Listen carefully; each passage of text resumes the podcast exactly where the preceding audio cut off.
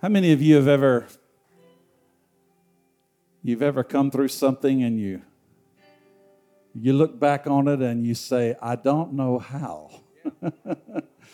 Woo-hoo-hoo! Come on, you need to wave a hand because there's some people around you. You know, they're going through some stuff right now, and boy, there's there's a message that I have today in my heart. If you're going through some stuff right now, get ready, get ready, get ready. We're going to turn to the book of Micah. Micah. Been a while, maybe, since you've been in Micah. Micah chapter 6, and we're going to read verses 3 through 5, and then we're going to jump back to 1 Samuel chapter 11 and verse 14. Let's read together Micah chapter 6, verse 3. O my people, let's read it out loud. O my people, what have I done to you? What have I done to make you tired of me? Answer me. For I brought you out of Egypt and redeemed you from slavery. I sent Moses, Aaron, and Miriam to help you. Don't you remember, my people, how King Balak of Moab tried to have you cursed, and how Balaam, son of Beor, blessed you instead? And remember your journey from Acacia Grove to Gilgal, when I, the Lord, did everything I could to teach you about my faithfulness. 1 Samuel 11 14. Samuel said to the people, Come on, let's go to Gilgal and renew the kingship there. You ready for the word? Take your seats, everybody, for the next couple of hours. One day.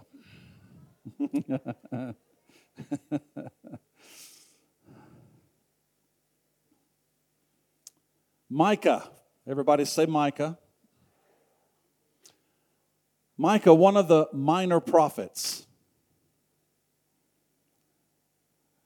Perhaps you're wondering why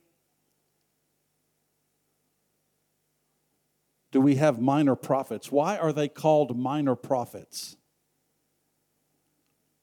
Well, they're called minor prophets for one reason. The last 12 books of the Old Testament are known as the minor prophets Hosea, Joel, Amos, Obadiah, Jonah, Micah, Nahum, Habakkuk, Zephaniah, Haggai, Zechariah, and Malachi. There are 12 of them. The last 12 books of the Bible, they're, they're called minor prophets. And the only reason they're called minor prophets is because of the length of their books. That's the only reason. Their ministry and their prophetic messages were just as significant as the four major prophets. The four major prophets are Isaiah, Jeremiah, Ezekiel, and Daniel. Isaiah, Jeremiah, Ezekiel, Daniel. Isaiah, out of the four major prophets, his book is the longest. He has 66 chapters. As far as chapters, Jeremiah's book is longer in content. He has more words. Jeremiah has more words in his chapters than Isaiah. So, word wise, Jeremiah's book is longer. I'm just kind of giving you a little, just a little insight. 66 books in the Bible, 37 in the Old Testament or sorry, 39 in the Old Testament, 27 in the New Testament. And the shortest book in the Bible is, you know what it is? It's one of the minor prophets. It's Obadiah. Obadiah has one chapter, 21 verses. It's the oldest, let me just say, it's the shortest book of the in the Old Testament of the minor prophets. So that's just a little background. These guys are not minor. You should read their books. When you get to heaven, Micah's going to ask you, Did you read my book?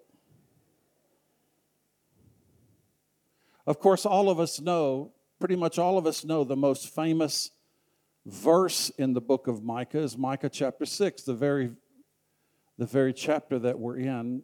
Micah chapter 6, verse 8 He hath showed thee, O man, what is good, and what does the Lord require of thee but to,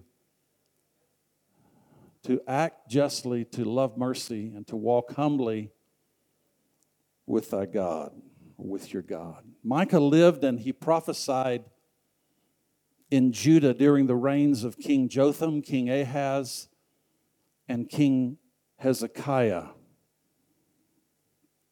Around 720 BC, he was a contemporary with Isaiah around the same time. Micah also prophesied through the crucial years that were surrounding the takeover of Israel by the Babylons, by the Assyrian Empire, which he also predicted in Micah chapter 1, the first chapter of his book. Now, in Micah's time, the people of both Judah, which was the southern kingdom, and Israel, the northern kingdom, had abandoned the ways of God. Both Israel and Judah. Judah to the south, Israel to the north. Both nations had completely abandoned the ways of God during Micah's time. Jerusalem and, Jer- Jerusalem and Samaria, the capitals of these kingdoms, the two Jewish kingdoms,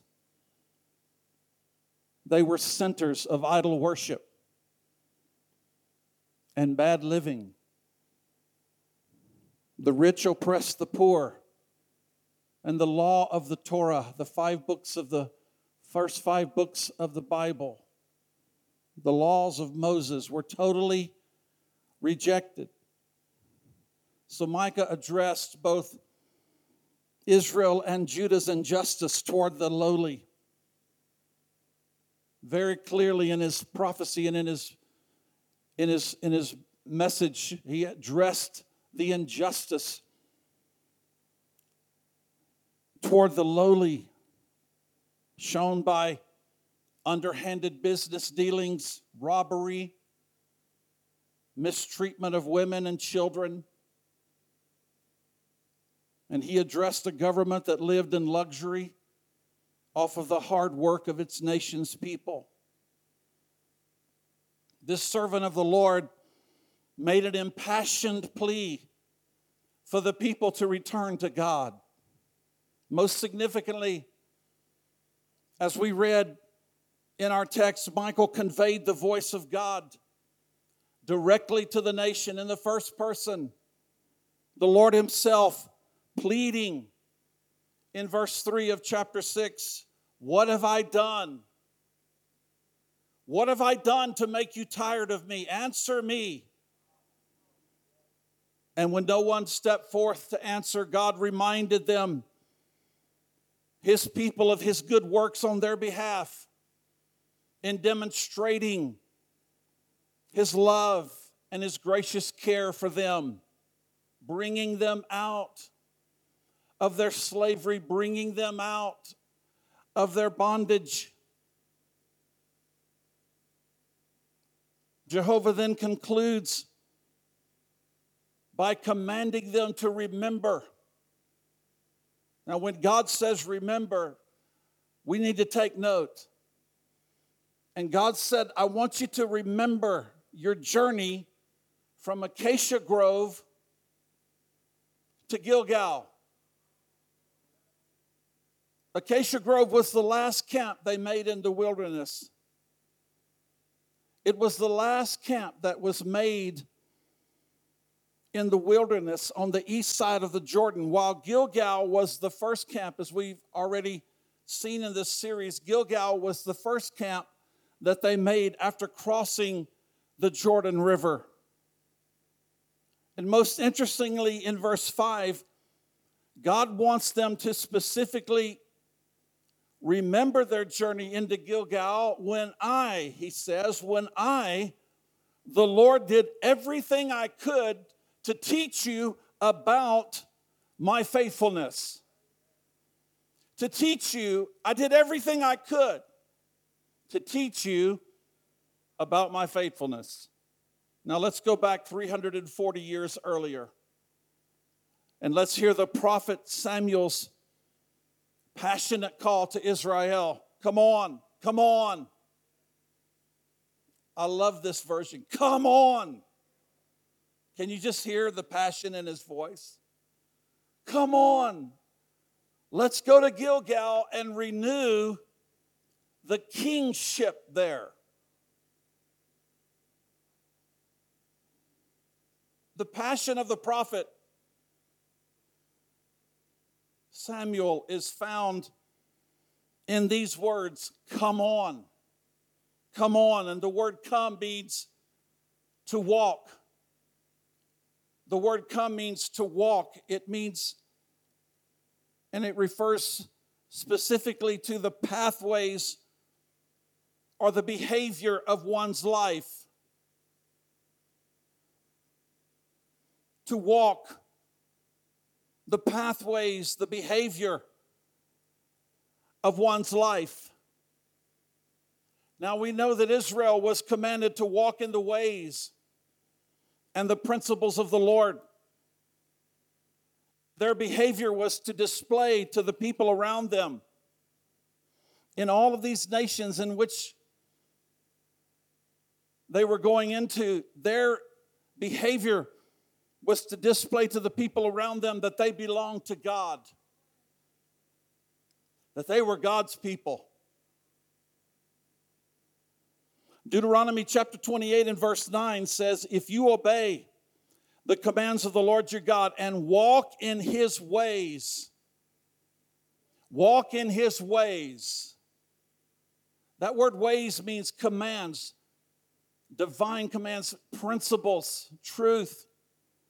The Lord will establish you as his holy people as he solemnly promised to do. Then, verse 10, all the nations of the world will see that you are a people claimed by the Lord, and they will stand in awe of you. Samuel understood when he called the people, Come on, come on, get up, let's walk. Come on, let's go to Gilgal. He understood that at Gilgal, the nation of Israel, under Joshua's leadership, renewed their covenant with God, reinstated his commands, uh, re entered covenant with him, choosing to live by his ways, his commands, his principles once more. Samuel knew it was there at Gilgal that they reinstated Jehovah's kingship. It's interesting that word kingship. When you begin to study it, it means the dignity of a king. And it was at Gilgal that they restored the dignity of their king, of their God, as well as it was there they made Saul king earthly king, but it was there that they offered peace offerings unto the Lord and they came back into covenant with God through circumcision. And they restored Jehovah's dignity. Love that. And they began walking once again as a people, as God's people. They began walking once again in His commands and his principles, their lives displaying, the behavior of their life displaying once again that they belong to God and they're living for God. Today we continue renewing a kingdom principled life. Part five, renewing a kingdom principled life. Let's go to Gilgal. Come on, everybody say it. Let's go to Gilgal. And renew the kingdom there. from what transpired with God's people at Gilgal, we are learning really valuable lessons to be renewed. This is our year of renewal. Come on, a year of renewal. And we're learning valuable lessons in being renewed to live a principled lifestyle where it's obvious, it's being displayed to those around about us. We belong to God. We're God's people. And we're being renewed in this understanding, going back to Gilgal. So much happened at Gilgal, valuable lessons that we're learning, and we're going to learn another today. To live a principled lifestyle as God's kingdom people. For we were once in darkness, but we've been brought out of the kingdom of darkness and we've been brought into the kingdom of God's dear Son. Aren't you happy about that? Life is totally changed because we're no longer of this world. We're in this world, but we're not of this world. We're of another world. And we're making choices to live our lives and to bring our lives into subjection to be a to be in the kingdom means we are a subject in God's kingdom. We are subjecting ourselves to our king who is Jesus and we're seeking to live our lives by his ways, his commands, his principles so that it's evidence. Our life is our testimony. It's evidence to those around us that there's something different. So today, Joshua chapter 5, verse 10, we're going to go back to Joshua chapter 5 and verse 10. The Israelites celebrated Passover while they were camped at Gilgal on the plains of Jericho. We looked at that last week. But we're going to pick up from verse 11. The day after Passover, the people ate food that grew in that land. I love this subject. I love the subject of food. You're looking at me so spiritual. Anybody else in the house ready to hear a little bit about some food up in there? that day after Passover, the people ate food that grew in that land. They ate bread and katebana They ate bread without yeast and roasted grain. Even today, when you go to the Middle East, roasted grain is right at the top. It's, it, it, it's right at the top of, of every home, pretty much has roasted grain. It's just something that that part of the world loves. Now, the next morning, the manna from heaven stopped coming. The next morning, the manna from heaven stopped coming. This happened the first day after the people ate the food that grew in the land of Canaan. From that time on, the Israelites did not get the manna from heaven. Now, in this verse, verse 12, I want you to notice this. The next morning, the next morning, the manna from heaven, the manna from heaven stopped coming. Then at the end of the verse, from that time on, the Israelites did not get the manna from heaven. Heaven is emphasized here twice in one verse. Manna from heaven. And when anything is emphasized twice, especially in one verse, listen up. There's something important. Heaven is emphasized in this verse to reiterate that manna was nothing of man's doings, it was God's miraculous provision. It was faithfully supplied six times a week to the hungry Israelites throughout their 40 years in the wilderness. And as suddenly as it had begun, it ended. Demonstrating that its provision, it was not a matter of chance, but of divine providence. That's why it's called manna from heaven. It's identified as heavenly food. God Himself being the provider. But there's also something most important that we must take note of as well. And you've got to hear this because from this we're going to we're going to learn another great lesson from Gilgal. This all happened at Gilgal. The manna from heaven did not stop until the day after. Everybody say, until the day after. Say it again. The manna from heaven did not stop until the day after they ate the provision. Woo! I'm about ready to preach, son. Until they ate the provision of the promised land. And that happened at Gilgal the day after. Now, let's recall the final words that God spoke to Israel from our text in Micah chapter 6, verse 5. Remember your journey from Acacia Grove to Gilgal when I, the Lord, did everything I could to teach you about my faithfulness. I want you to connect the day after with that word, my faithfulness.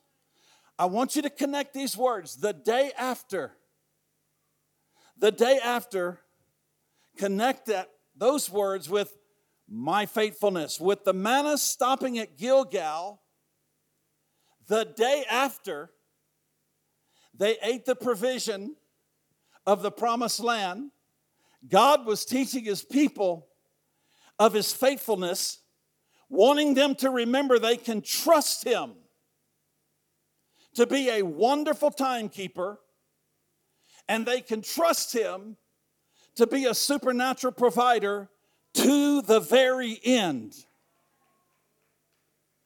Aren't you grateful that it does not say a week before they entered the promised land, the manna stopped, and once they got into the promised land, they were starving, emaciated, they were they were just in terrible state. No, the day after, the day after, oh, God is teaching them they can trust Him, that what He says He will do, that He is a wonderful timekeeper, and He is a supernatural provider right to the very end to be renewed in a kingdom principled life. Number four, return to a place of trust in God's unending faithfulness. Return to a place of trust in God's unending faithfulness. To be renewed in a kingdom principled life, it's going to require, and I'm going to preach it now.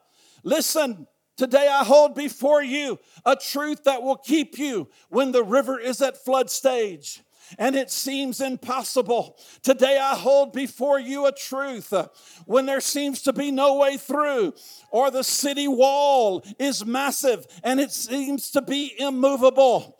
Oh, listen to me, church.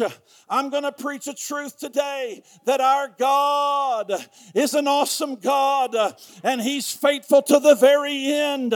Though we may not see the way through, our God makes a way where there seems to be no way. I don't know how you did it. I don't know how you did it. But I'm grateful. Listen to me no matter what's going on in your life right now stress, health issues, finances that have you in a bind, wishing you had never married, or desperately wanting to get married, a child or children who have placed an ache in your soul, the death of someone you love, whatever pain you are in. God's steadfast love for you will never, ever end. Look at this verse of scripture, Psalm 136 and verse 21. God, God gave the land of these kings as an inheritance. His faithful love endures forever. Look at those last few words, those last four words. Every verse of 100, Psalm 136 ends with those four words His faithful love endures.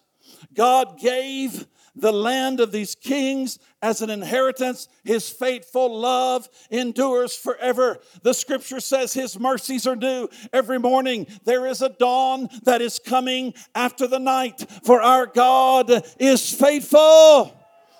Deuteronomy chapter 7 and verse 9 says, Know that Yahweh your God is God. Come on, He's God. He's like that know that Yahweh your God is God, the faithful God who keeps his gracious covenant loyalty for a thousand generations with those who love him and keep his commands. A thousand generations is equivalent to eternal generations, it's equivalent to forever. How faithful is our God? How faithful is our God? Listen to this scripture. In Numbers chapter 11, verse 5, we ate fish. Fish. We ate fish in Egypt and got it free. What? You're just not thinking right. You got it free in the land of slavery? Anyway, we ate fish in Egypt and got it free, to say nothing of the cucumbers and melons, the leeks and onions, and garlic. But nothing tastes good out here. All we get is manna, manna, manna. Nothing tastes good out here. All we get is, say it three times like they did.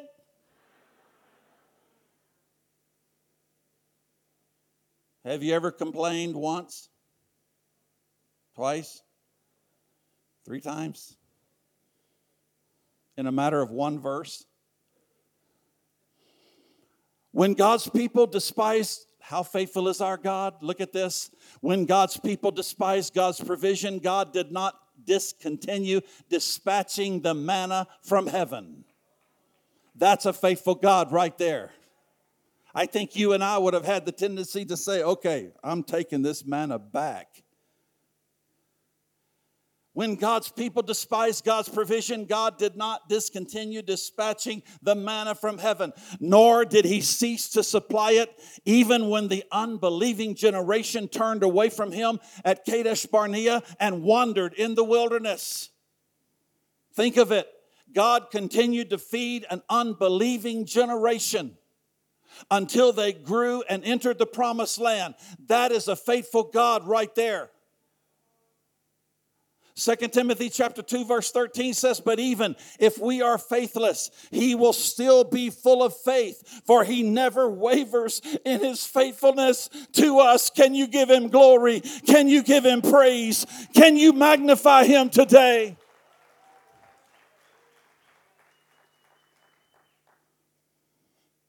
Finally, when God brought the children of Israel into Canaan, guess what? When they finally got into Canaan, crossed the Jordan River, and came to Gilgal, guess what? They entered the promised land just at the commitments of the commencement of harvest. Just at the commencement of harvest season. I love this. Joshua 5:11 says they did eat. I love this from the King James version. Look at this it says they did eat of the old corn of the land and parched corn on the self same day.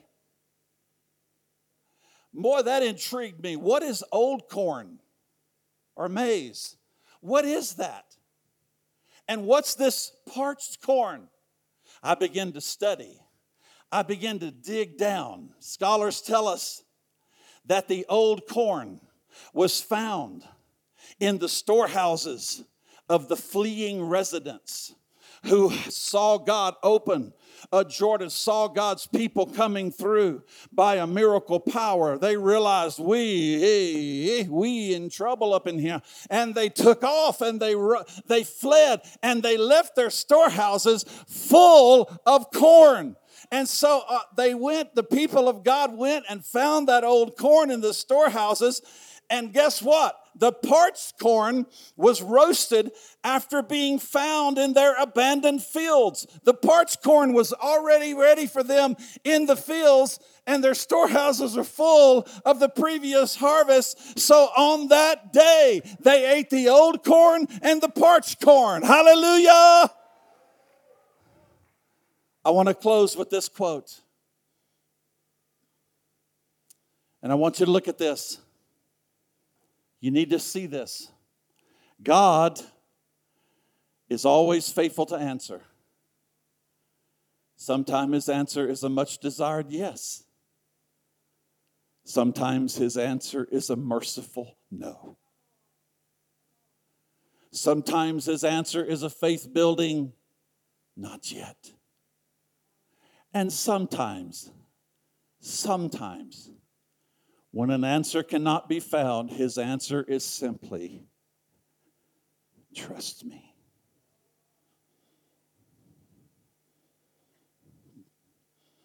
His answer is simply, Trust me. Everyone stand, please.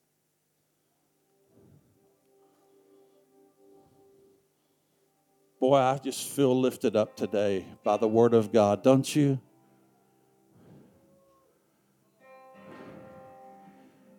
Right now, you're facing a wall that seems so thick, immovable.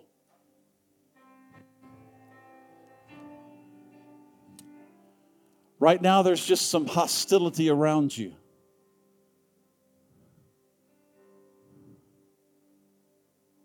Right now, finances are really, really in a bind. Right now, there's some serious stress. Right now, there's some health issues. Maybe not with you in particular, but in your family.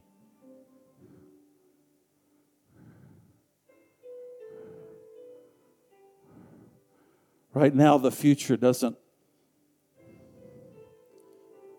seem to be very bright.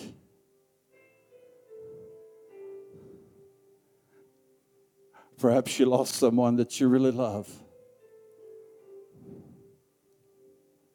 a loved one.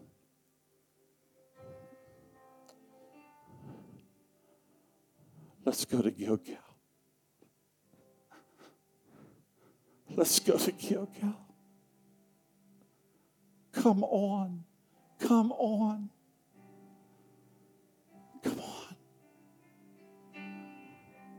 Let's get up and walk.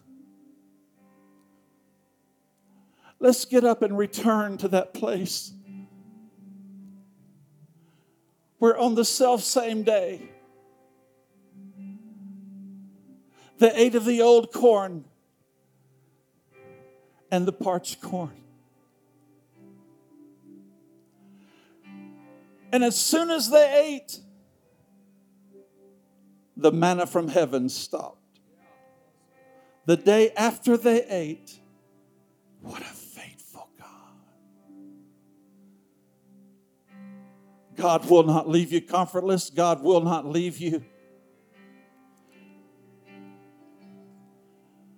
without help, for He is a present help in the time of trouble. So, if any of these situations are touching you right now and the pain of it is very real, I want you to lift your hand. Come on, all through.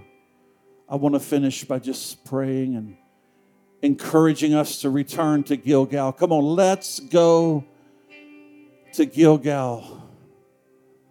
Let's remember that in these situations, God has got a lesson for us to learn, to teach us once more of His faithfulness and of His goodness. He who brought you this far will not leave you.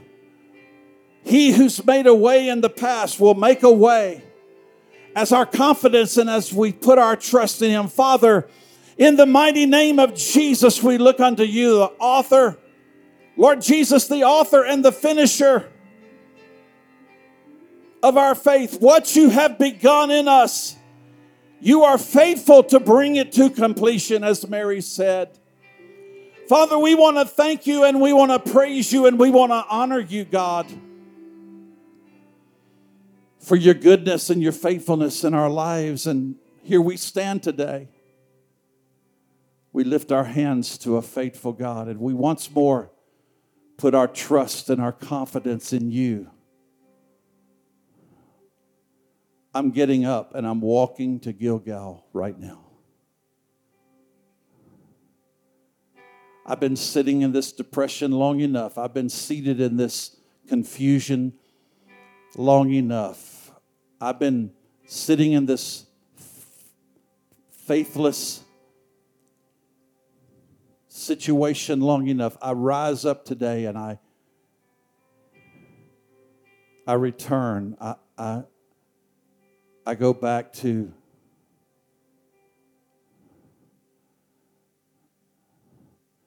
that work of the Holy Spirit in my life, bringing me into a place of trust once more, confidence and assurance that you make crooked places straight, Father. I call for supernatural provision to come to this house. I call for supernatural provision to come to families right now. I call for supernatural provision I call for it, Father, divine healing, supernatural healing to come to bodies right now. Come on, you need healing in your body or your family. Lift your hands in Jesus' name. I feel faith in this house. We're coming back to a place right now. Come on.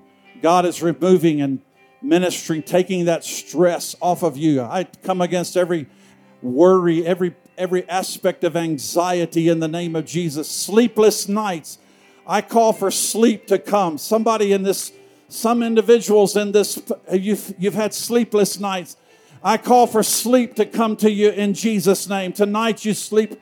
Kamam um, toto, kamam um, toto. In Jesus' name, Father, we thank you and we bless you and we worship you that you're a faithful God. You're a faithful God and we honor you.